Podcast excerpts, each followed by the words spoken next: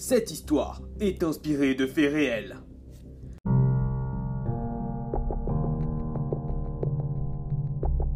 C'est dans la nuit du 8 mars 2020 que nous retrouvons Philippe Lemoineau, jeune directeur de l'Université de biologie de Paris-Centre, dans le 16e arrondissement.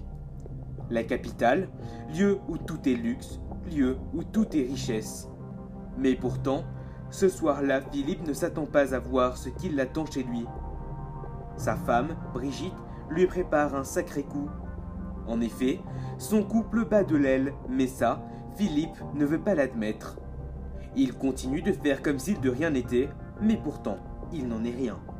Brigitte l'attendait pour le dîner lorsque Philippe arrive.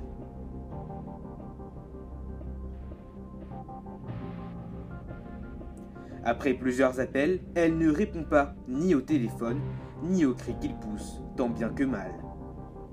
Philippe commence alors à s'inquiéter. Où a bien pu passer Brigitte?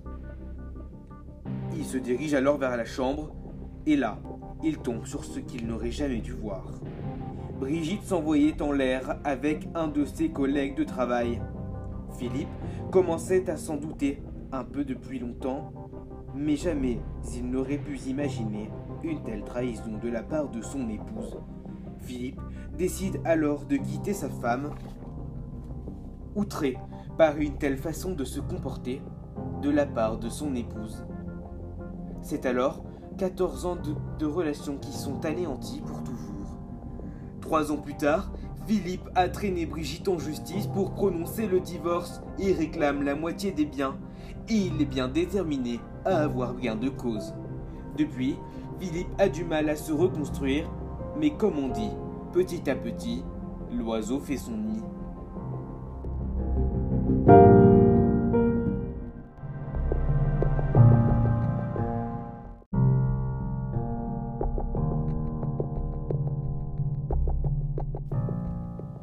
Vomissements, diarrhée, écoulement nasal. Plongeons au cœur de l'épidémie. Voici les principaux symptômes du Covid-19. Aujourd'hui, plus d'un million de Français souffrent de cette infection pulmonaire. Avant le confinement national, moult magasins ont été dévalisés, à croire que les Français sont idiots. En effet, aucune pénurie n'a été prévue, pourtant, la quasi-totalité se sont rués sur le papier toilette. À croire que faire caca est plus important que leur survie.